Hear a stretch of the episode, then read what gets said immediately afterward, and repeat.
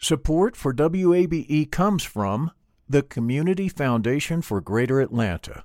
If you love Atlanta, you can invest in the big picture.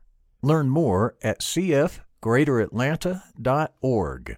I'm Earlonne Woods. I'm Nigel Poor. We're the hosts and creators of Ear Hustle from PRX's Radiotopia. Ear Hustle is a show about life inside prison, but it's not your typical prison podcast. In this next season, we've got stories about the objects people keep inside their prison cells, about residents in a women's prison who say they want to stay there, and the most beautiful prison garden Earlonne, I will never forget it. Ear Hustle stories about life on the inside told by those who live it. Find Ear Hustle wherever you get your podcasts.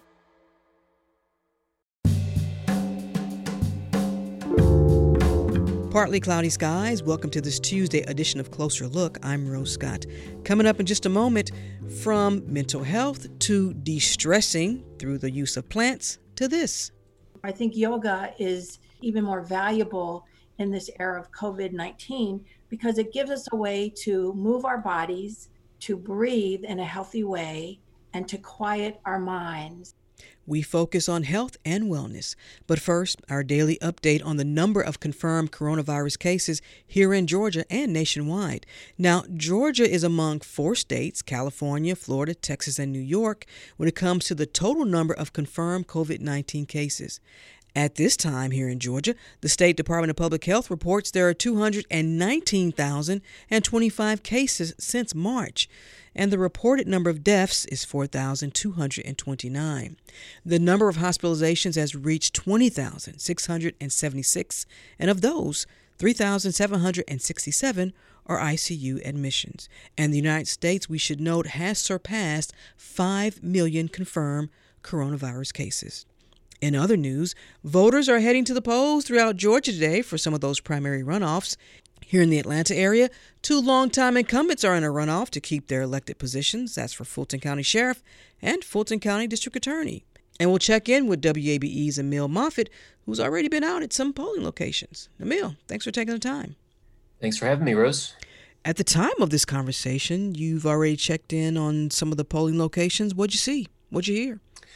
I did not see very many lines. I saw kind of a trickle of voters uh, coming in um, and going out, having voted. It seemed like the process was working uh, fairly smoothly.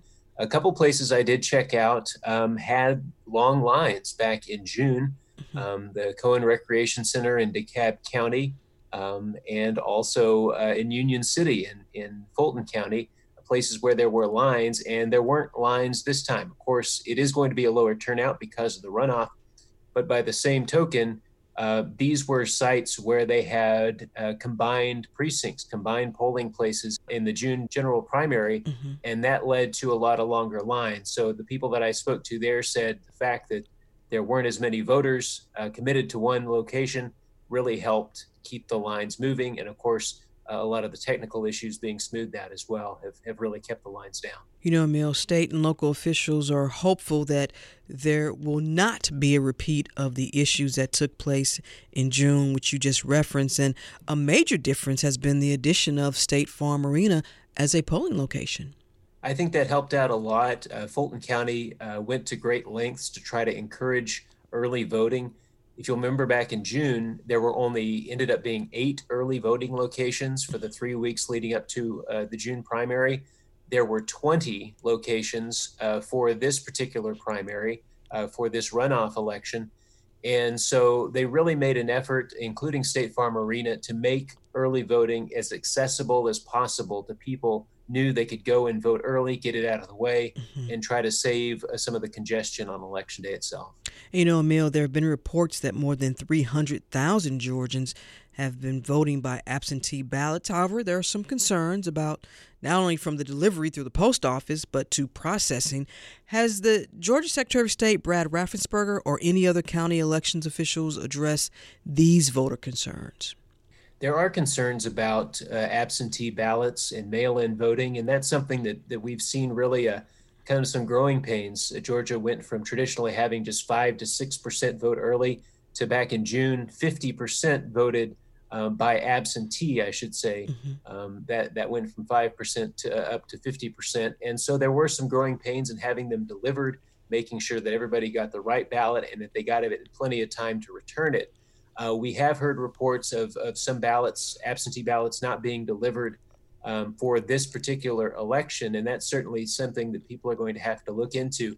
But the Postal Service is um, going to be a, a, major concern, I think, going into November. We've heard a lot about the reforms that are going on at a, at a federal level with mm-hmm. the Postal Service and whether that's going to slow down mail. And so I think what people are encouraging, um, state officials, county officials are encouraging to apply for that absentee ballot as soon as possible so that you can uh, more likely to get it. And then once you have it and fill it out, if at all possible, go by one of the Dropbox locations and drop it off there. That way, uh, you're not having to contend with any mail delays or issues like that. Doing those little things that, if you can, if you have the, the wherewithal to do that and the time to do that, that's going to just make it a lot more. You'll have a lot more assurance that your ballot is going to be there and counted. Let's stay with Fulton County for a moment because we know they weren't alone, but there were a lot of other counties that uh, had some issues. But Fulton County uh, seemed to be that county that was mostly making the news. With State Farm Arena now being used as a polling location, but we're not clear, Emil, whether or not it will be available during November. Has there been any decision made, or do you know if a decision will be made, and if so, when? As far as I know, it will be. They are planning to use it uh, in the uh, general election, but for early voting only, just like it was for the August runoff. Not uh, for uh, election short- Tuesday.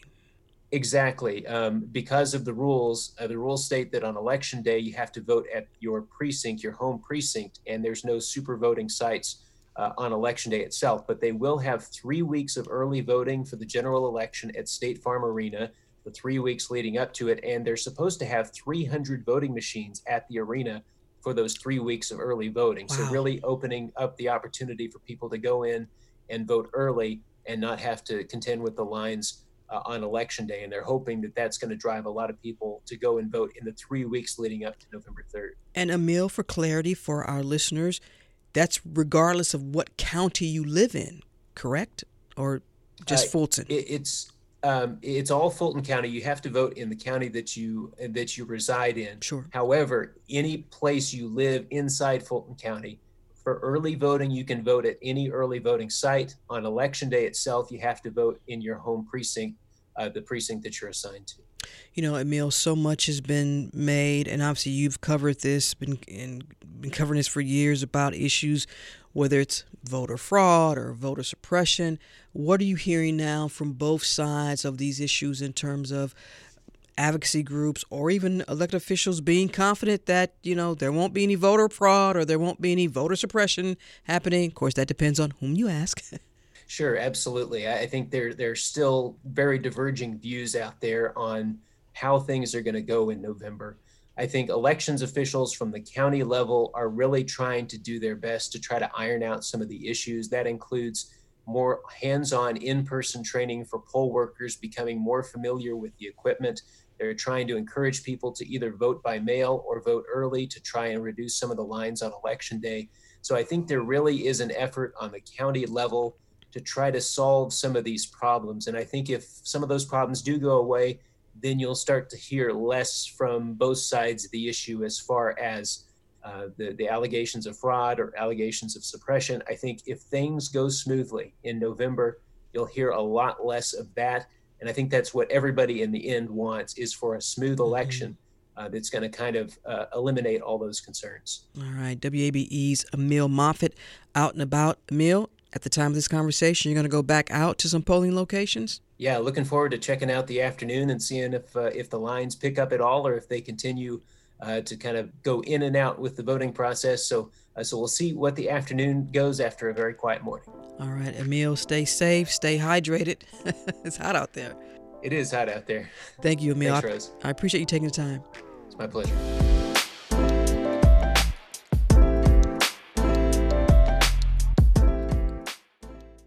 Closer Look continues now here on 90.1 WABE. This is Atlanta's Choice for NPR. I'm Rose Scott. You know, we like to think around here that every edition of Closer Look is for you, the community. Well, today's entire program is really for you. It's about your mind, your body, and all the wellness that goes along with this during this time. Suggestions on improving one's overall health and wellness. Well, we are in a pandemic, so obviously some of you may not be able to get to the gym or do those things that you like to do that help de-stress. So, for months now, right? We've all have adapted or tried to adapt to a different way of life. All these uncertainties created by the pandemic, we know. So we begin this special mind and body wellness edition of Closer Look with Jennifer Lester, Atlanta based psychotherapist, life coach, and CEO of the Purpose Project. Jennifer, counselor, well, hello. How are you? I'm great this uh, today. I'm happy to be here. Thank you for having me on Closer Look. Well, we appreciate that. Thank you for being a part of this very special program. Let's start here. Reflect on this current climate that we're in as it relates to the pandemic and also the other issues that our nation is grappling with, from protests to politics and everything in between. This can all obviously have an effect on folks mentally and emotionally and physically. Rose, it is absolutely have an effect on people all of those ways socially emotionally. I see a lot of people client my client base has definitely increased. And one of the common things that they're saying is that their inability to focus. Hmm. and i believe that the inability of focus comes because right now our mind and our body is in survival mode. And what that looks like is that you know your primary needs if you look at your hierarchy your primary need that food water and shelter we're concerned about if I'm going to still have income. We're concerned about can I walk out my house and come back safe, alive, uh, whether it's from the COVID 19 or the pandemic or the racial relations that's happening here. So, all we can think about right now is our mind has one job and one job only is to keep us alive. And so, it's allowing us not to be able to be at focus on work, creating anxiety, depression, a lot of the times. So, you're saying we need to prioritize our mental and emotional health as well as all those basic survival needs that we, we have to make available that we have to provide for ourselves. Absolutely. Because you think about this if you had symptoms of uh, shortness of breath, or uh, stuffy nose or fever, you would immediately call your physician. You would go to the doctor. You would schedule some type of appointment. Sometimes with mental health, a lot of the times there aren't physical things that you can see or you can easily recognize. And even if we do, because we don't think they're life of death, uh, sometimes we don't take them as seriously, but they are. They absolutely are life or death. And for folks like you, your clients used to come into your office. They could, if they're seeing you or someone else, all that's changing now. So your current clients, and maybe you've picked up some new clients, has the focus been how to adapt and work through all of this? It is. Um, individual therapy they've been trying to figure out how to make this work. While virtually is an awesome substitution you can't replace that good personal contact, that energy that's shared in that office space, that uh, feeling of relaxation because it's such a comfortable, familiar place. So that piece is kind of adjustment when I'm looking at you through the computer uh, screen and I'm just dressed up, uh, Rose, from the from the waist up, honey. The bottom they still have pajamas on. You know, I'm running in, so it's just a different feel than trying to have them to convey that energy via uh, internet. Well, Jennifer, what are you suggesting to people? How do you cope with this for those that may not be able to seek counseling even through the virtual pathway what kind of basic suggestions and tips can you offer to folks to to mentally and emotionally deal with this time they were all in you know, a few a few different things I can offer is uh, the supportive friend group. It's still figuring out how to create a new norm in your scheduling, and so um, creating a schedule because you have a schedule right now, whether you know it or not. You your body's created one, you have one. Create you a schedule that works for you. Although I'm not seeing clients, I said that I'm going to start going back to my office and still seeing them virtually, just a way to get out the house a bit, but also having your group of uh, core group of people that you can share with uh, journaling is excellent. You don't have to see a therapist to be mm-hmm. able to do that. It gives you a confidential, free way to be able to uh, to let out what's happening in the inside.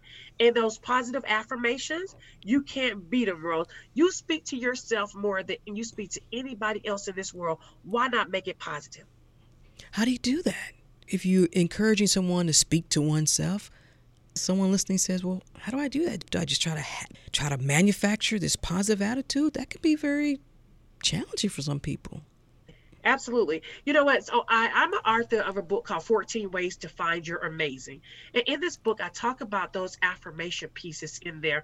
And I, I believe that the universe doesn't answer half-hearted please. So you can't come up with some generic kind of, you know, affirmation.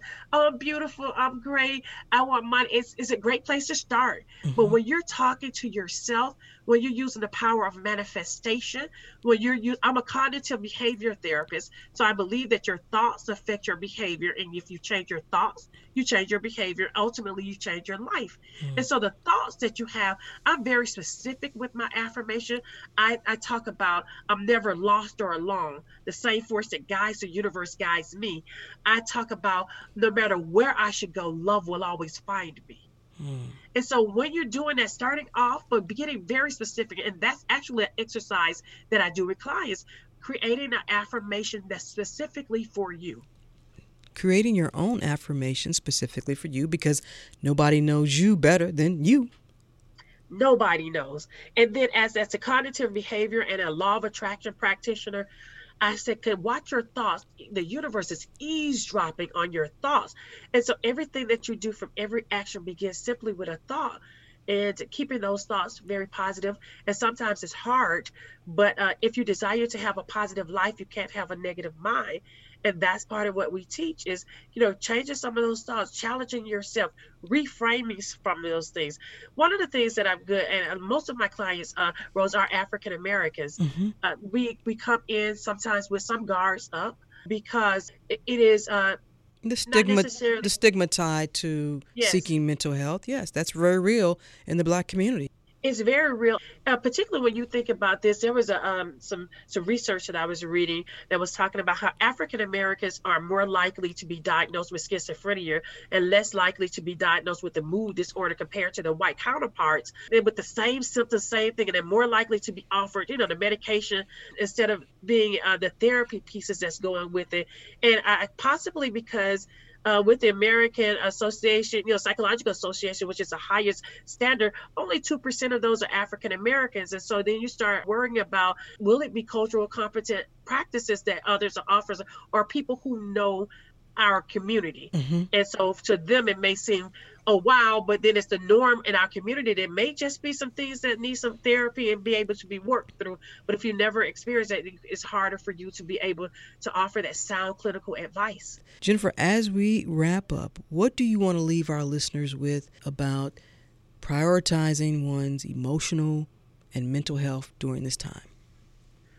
Well, I would love to leave them with, I want them to take it serious and being, um, being a, good assessment of themselves and knowing when I'm in a funk, when no longer talking to my friends will work, uh, and I'm still in that place, and being okay with saying that I need somebody professional, I need some help outside of that. Looking at coaching as a partnership and not I'm weak because I'm going to therapy, uh, but I am uh, very much strong because I've decided to use this. And so looking at it as a strength for deciding that and not necessarily a weakness. Hmm. Jennifer Lester, an Atlanta based psychotherapist, life coach, and CEO of the Purpose Project, and so many other initiatives. Jennifer, thank you so much for taking the time. Thank you for kicking off our our health and wellness program today on Closer Look. I really appreciate it. All right, thank you, Closer Look. Thank you guys for having me.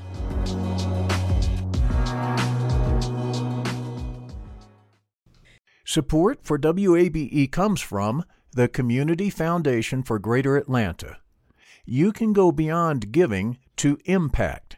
Learn more at cfgreateratlanta.org.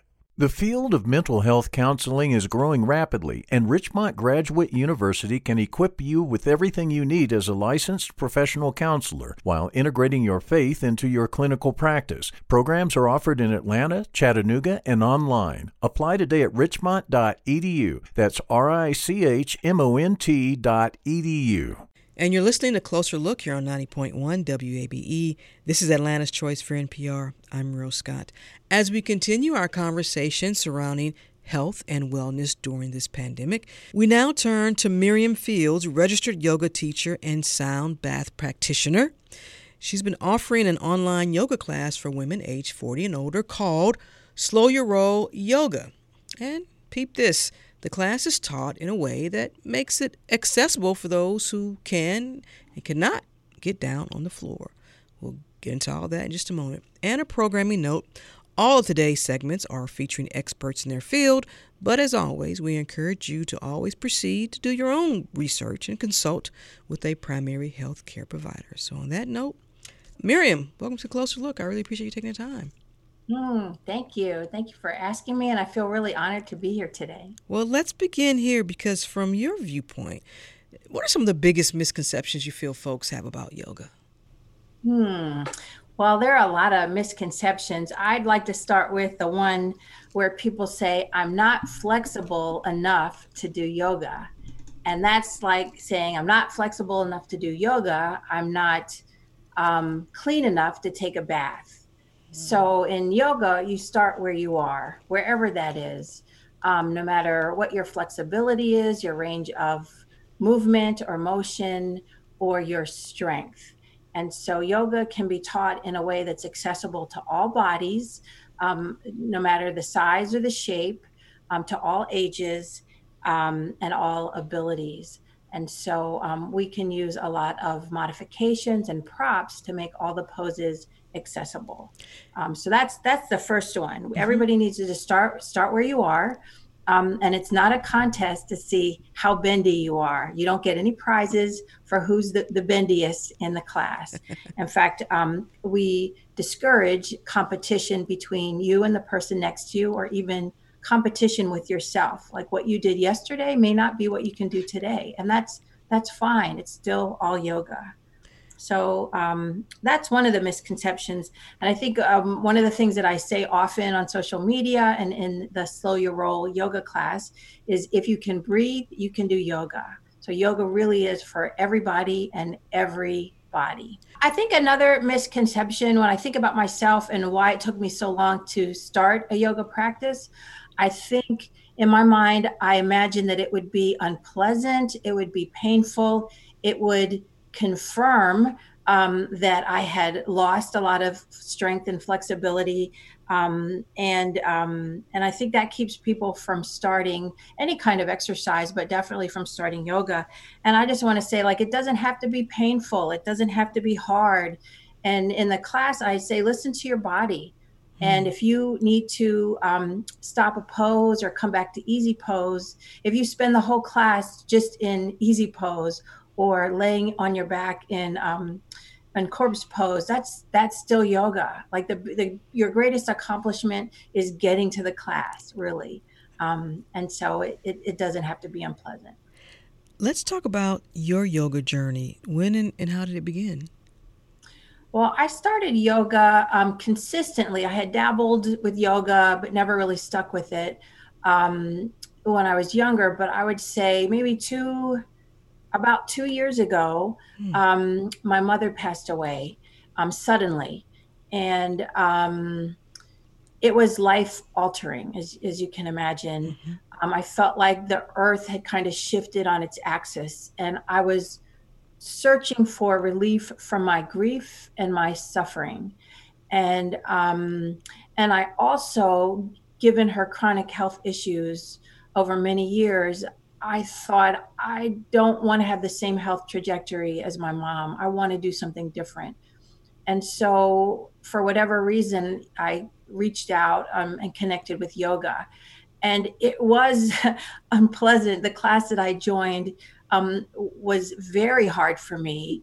Um, and a lot of the things I couldn't do. But the good news was because I couldn't do any of the things mostly, um, there was nowhere for me to go but up. Like I could only get better, and I had no expectations, you know, to put my left toe in my right ear um, at all. and so I just stuck with it, and I didn't know how, and I didn't know why, but it was helping me. Going to that class helped me to feel better, and I just stuck with it. And then I discovered that I I was, could see improvements very quickly, small improvements, but those improvements meant a lot to me, and it made me feel as if I could get to a healthier place. I could get to a place where I didn't um, get out of bed and feel all achy breaky. Like I was starting to, at that point in my life, I was starting to feel my age. You know, like I was getting out of bed and feeling achy and Um, and I felt like I could kind of reclaim my flexibility, my range of motion, and my strength through yoga. And it just, um, all I knew was that I felt good in yo- doing yoga. I felt good after doing yoga. I felt good going to yoga, and I just, I just kept doing it. Um, and I, I, found that it was a wonderful thing that I, I want to share with others. And and I'm, I'll just say I, am 55, so I started two years ago. Um, and I know other other ladies that come to the Slow Your Roll yoga class in their 60s, 70s, and 80s, and they're just starting. And so I, I want to inspire others. You know, start where you are. It's never too late. You mentioned how helpful yoga was for you during that time after the loss of your mother, and our condolences on that. So, not only as a teacher, but one who partakes in yoga, has it been especially cathartic or, or helpful during this time? Because, hey, we're all in a pandemic here. Yeah, absolutely. I think in this era of COVID 19, there's so much grief, just so, so much grief. And not just in our families, our communities, our country, but the entire world is, is grieving um, as a result of this pandemic. And then there's a lot of isolation. I mean, mm-hmm. for people who live alone, um, they've been in isolation since March. Um, there's a lot of anxiety about the future. And then also, people are more sedentary.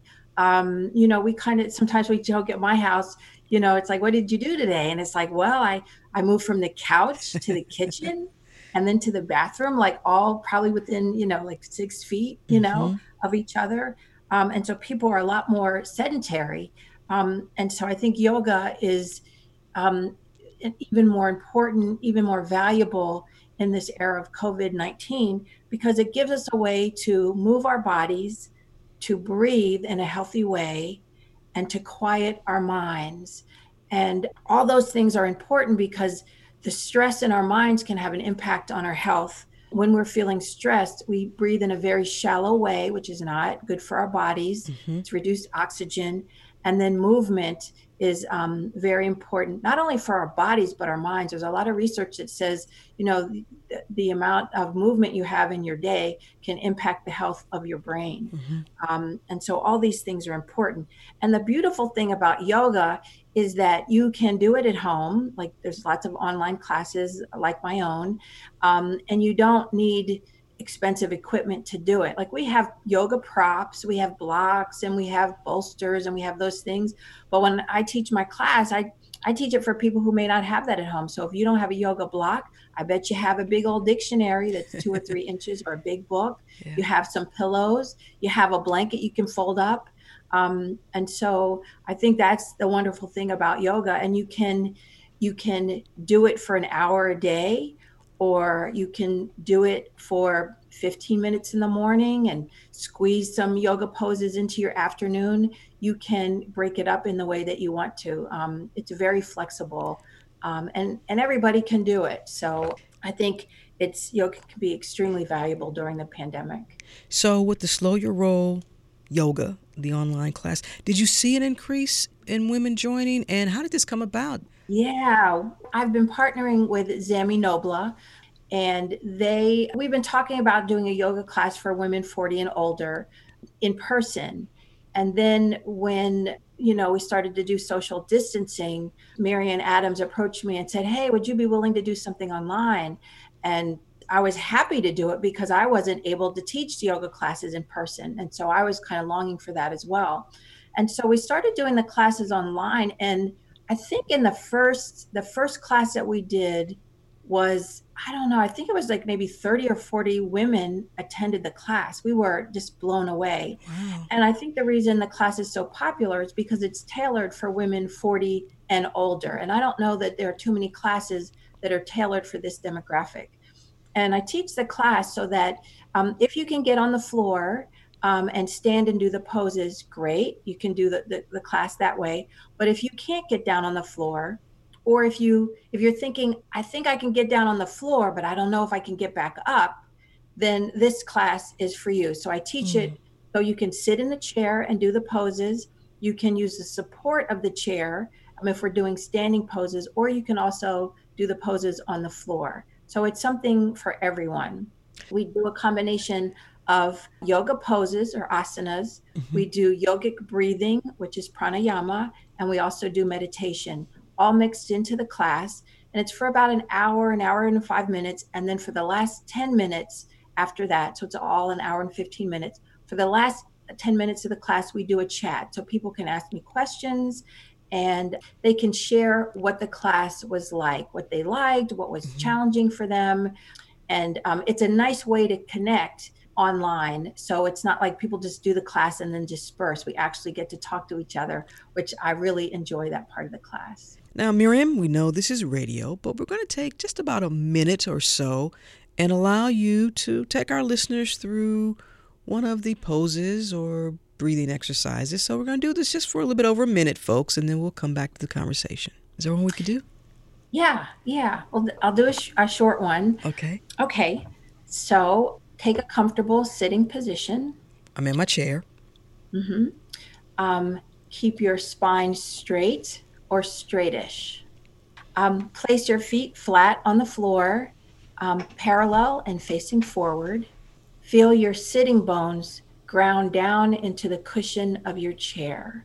And your sitting bones are the bony protrusions in your in your butt.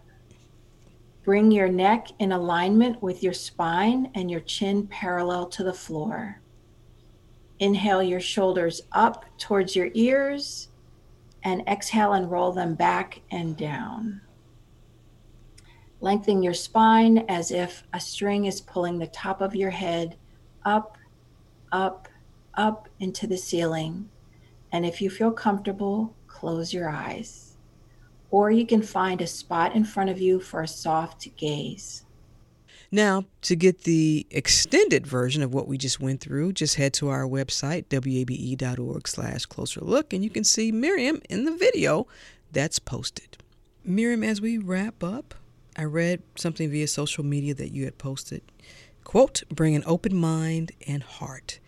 What do you want to leave our listeners with about yoga and de stressing, if you will, during this time in, in our lives? I, I would I would say um, it's a great time to start a regular yoga practice, even if it's just to do the yogic breathing or to do the meditation or just pick one one yoga pose that you do it's just we have the time we're, we're at home a lot um, and start the practice um, so you can bring in that movement um, that healthy breathing and to quiet the mind um, because there's a lot a lot going on in our minds. And to just take a break from the media um, and the worrying just to have a short practice every day where you get a break from from all of that. Today's a perfect day to start. Miriam fields registered yoga teacher and sound bath practitioner and creator of slow your roll yoga miriam we're going to have links to all of our segments online but if folks want to find out more about slow your roll yoga how can they find you you can go to centeroftheheart.org centeroftheheart.org. And that's the, um, I'm a co founder of the organization. And there's information about all of our services, including Slow Your Roll Yoga. We provide pastoral counseling, conflict resolution, and, um, yo- and yoga instruction and, and practices. So, centeroftheheart.org. And the class is on Thursdays at 7 p.m. Eastern Time, and it's free until December. Miriam, thank you so much for taking the time. Thank you so much for being a part of our our wellness edition of Closer Look. I think our listeners are going to enjoy this. So thank you so much. And thank you for having me. This was great. Now, for an extra bonus, we're going to revisit Chandra Fowler, who says she saw a need in her community for yoga. So she opened up a studio of her own, and we profiled Chandra in our Open for Business series. Sanskrit moon means, um, it's my name, Chandra. So Chandra means moon in Sanskrit.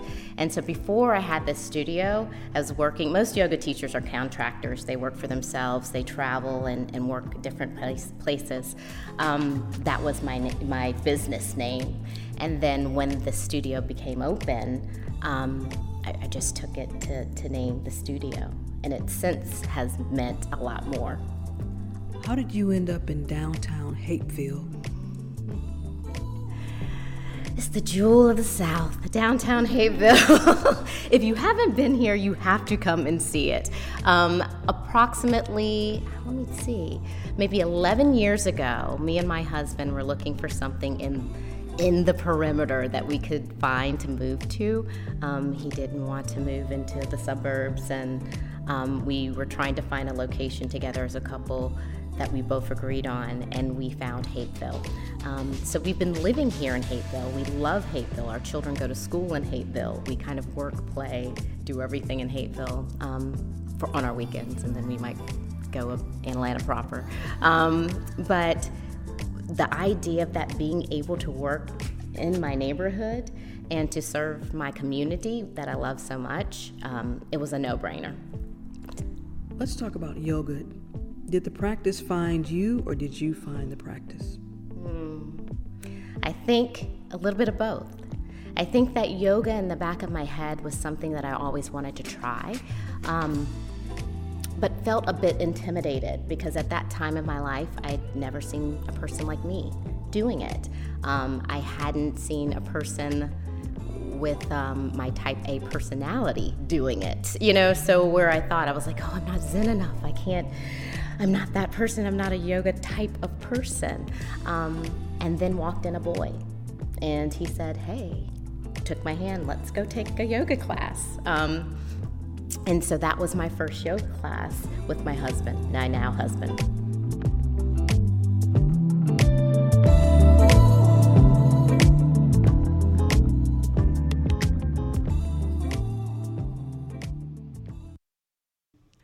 Closer Look continues now here on 90.1 WABE. This is Atlanta's Choice for NPR. I'm Rose Scott. Okay, we know toilet paper, cleaning supplies, and yes, face masks have been in high demand during the pandemic. But here's something you may not have realized or noticed. Local garden centers and greenhouses throughout the nation report plant sales are surging. And as our special edition of Closer Look focusing on wellness, we now turn to someone who says, you know what? Gaining a little more green space inside your space could be one way to de stress during this time. Her name is Brianna St. Holder, and she's an Atlanta based plant curator interior designer, and founder of Free Plants Atlanta. Brianna, thanks for taking the time. I really appreciate it. Yes, I'm so happy to be here. So I have this fern, right? This fern in my house. How many times have someone said that to you? A lot. Are you surprised at all about what I said in these reports that plant sales are on the rise here? What do you make of that? I'm not surprised at all. I feel like because everyone is in their homes right now, they're looking around and are like, I need some life in here. I need some joy. I need some happiness. And they're like, oh, I'm just going to go get some plants. And then they get their first plant and they become obsessed. And then they go get 20. That's the. That's one way of looking at it. But then there's some folks who get a plant and then the next day goes by and then the next day and it's a week and it's two weeks and it's like, you know what, should I be watering this thing? So before we get into the joys of having plants. What do you want people to know about what is expected of them? It's kind of like if you're going to get a pet for the first time. What do you want folks to know about the responsibility of taking care of your plants to begin with? Well, I feel like the most important thing to know is that all plants have different needs. Mm-hmm. They're like people, you know? Yeah. Um, and so I feel like when people start to understand that, their plant journey will be a lot more successful because they'll say, you know what, my cactus and my pothos, for example, and my fern, they don't all need the same thing. So once I do a little bit of research, I can see what different plants need and I can start taking care of them accordingly. Because I feel like what most people do right now is they water all their plants in the same day on every week and they're like, oh, this is what I'm doing the right thing. But some plants really like water and some plants are drought tolerant. Mm-hmm. And so once you start starting slow, I find works out better for a lot of people, just getting a few plants at a time because you can learn what your plants need over time. Let's talk about your plant journey, Brianna. How did it begin? What's the backstory here? Oh my goodness. Okay, how far back do you want me to go? was it love at first sight for a moss or a marigold? so what's crazy is that for a long time, I thought that I didn't really have a passion. Mm-hmm. When I moved out of my mom's house, when I graduated college, I was like, I'm going to move by myself and I'm going to figure out what my passion is. And I kept journaling about that, right? I was like, please just, universe, tell me what my passion is. I just really need to know because people keep asking me and I don't have an answer for them. And so, um, and so, you know, I'm just like chilling in my apartment, having a good time. You know, I went to one of my friend's houses and she had about 10 plants sitting in front of a window. And I was like, you know what? That's what I need. I need some plants in my house. And once I did that, yeah, it was a wrap. It was like it, it was I developed this extreme passion for plants and I didn't think that it was going to go there. I just thought I was going to go get a few plants and make my house more cute. And then I ended up doing like every day I was doing research. I was taking online courses, I was reading books, I was watching YouTube videos, I was ordering plants and googling everything and it I've never really had a passion like that before. And so that's kind of how I fell in love with plants. So you agree? You believe that plants can be a form of self care? Absolutely, percent. How do you define self care? I think that self care can look different for everyone.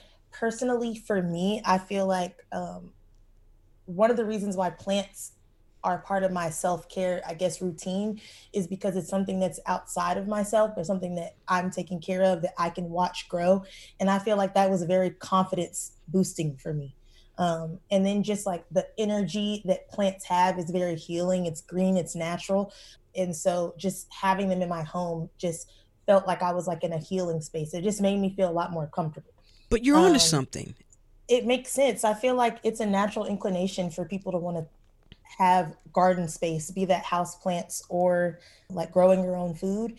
Do you like this term plant influencer? I'm not really into it. Yeah. I'm not into it. I, I get it because I, I understand why people say plant influencer because influencer is a huge term right now. So if I was in into yoga and I had a, a, huge platform, I would be a yoga influencer, you know? So people obviously associate me with plants, which I, you know, makes sense but I feel like influencer is very it doesn't encompass everything that I do. Mm-hmm. Um, but you I, have a following through I social do, media. I do. I do have a following, but I feel like I'm just putting my journey on Instagram. Mm-hmm. I you like know? that. I'm just putting my journey on Instagram. The voice you hear is Brianna St. Holder, and she's an Atlanta based plant curator, interior designer, and founder of Free Plants Atlanta and she's a part of today's theme edition of Closer Look, which is all about wellness. Let's talk about something you launched this Free Plants Atlanta, and you launched it, and then what has happened? I started my own company called Ear Gardn, which basically I do plant installations in people's homes, businesses. I teach plant classes. And during quarantine, I was just thinking about, okay, what can I do to make people like feel good because a lot of the events that I would be teaching classes that are canceled, I just wanted to do something for like the general public. And so one day on Twitter, I was like, y'all, would y'all be interested? I have some plant cuttings. Would you be interested in me giving away some plants like somewhere in Atlanta? And I had an overwhelming response, and people were just like, of course, like absolutely, 100%.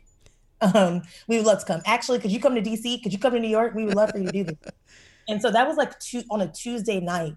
And so that Tuesday night, I obviously, because I'm into plants and I have a business, I've developed a positive relationship with a lot of plant nurseries and plant shops. And like at 3 a.m., I'm DMing and I'm texting and um, um, some of the owners of the plant shops, like, it's your girl Bree. I'm doing this event called Free Plants ATL. Would you mind donating a few plants? One plant shop gave me 150 plants. So I'm like, okay. Wow. This is about to be, and that was just one. I got plants from six shops and I had my own.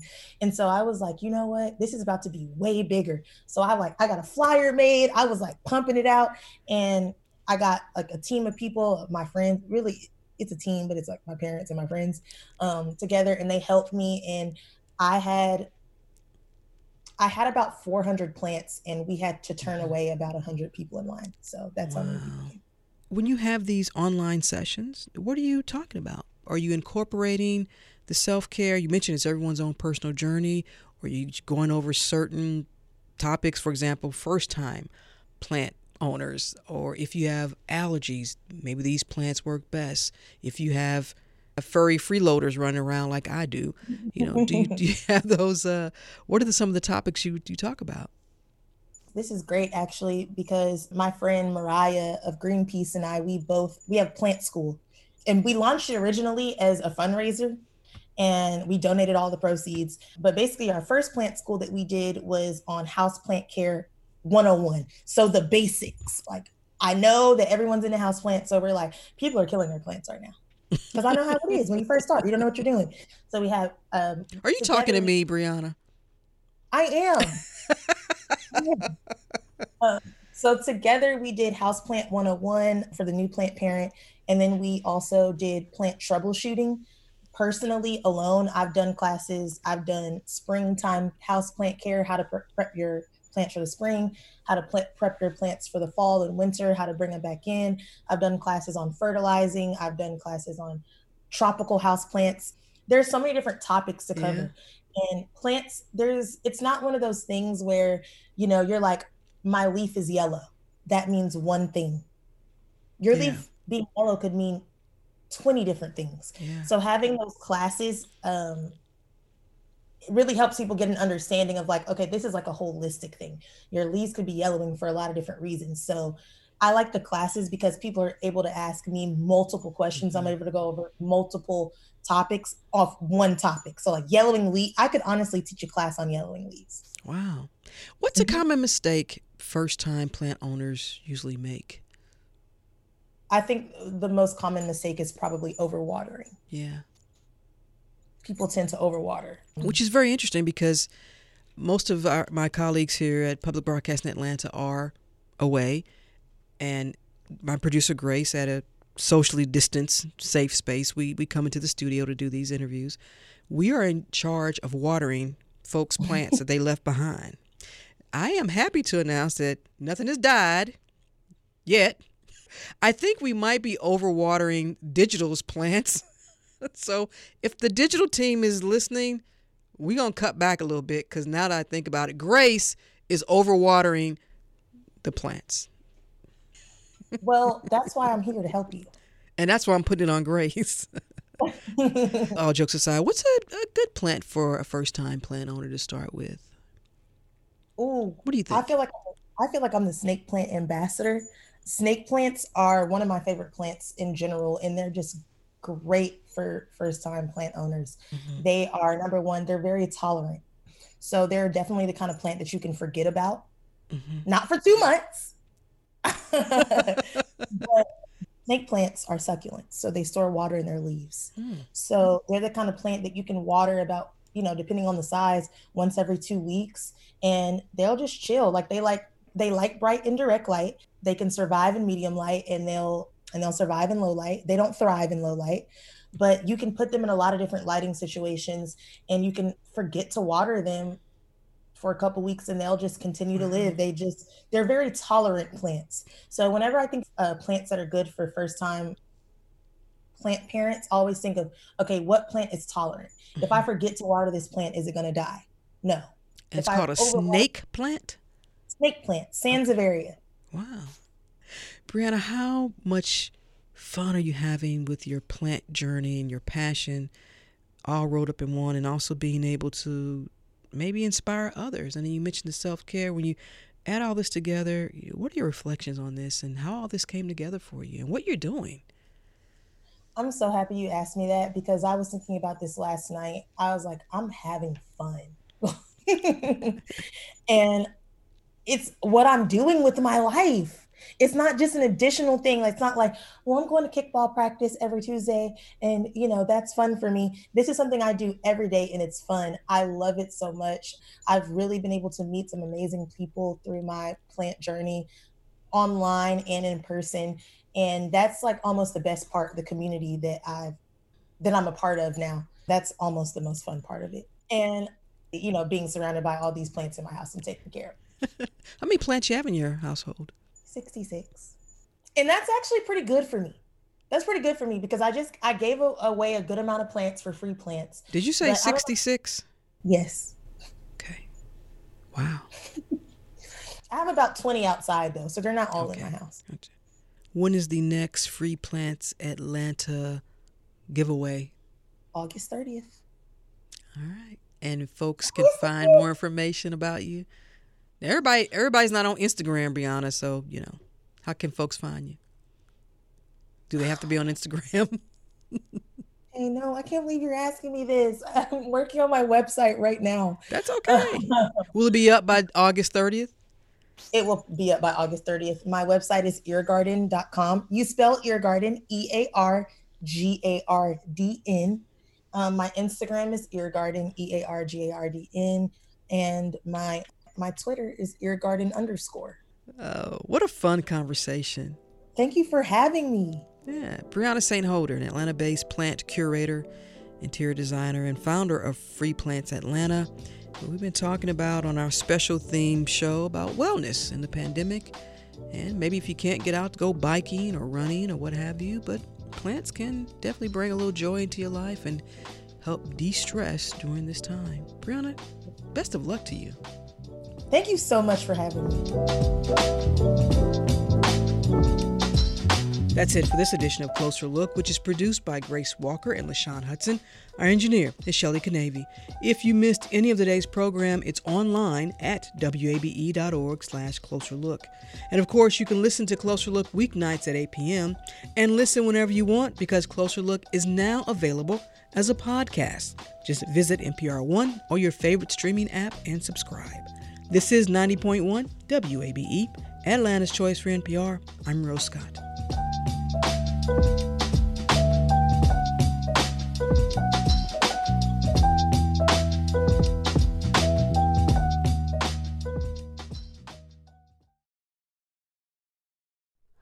Hi, it's Terry Gross, the host of Fresh Air. We bring you in depth, long form interviews with actors, directors, musicians, authors, journalists, and more. Listen to our Peabody Award winning Fresh Air podcast from WHYY and NPR. Local, state, national politics. WABE and NPR have the coverage you need. I'm Jim Burress, host of WABE's All Things Considered. Whether it's on the air at 90.1, streaming online, or connecting through our mobile app, WABE keeps you on top of election 2024 in what's sure to be a pivotal year in politics. And for candidates and ballot information, visit our election hub at wabe.org/election 2024.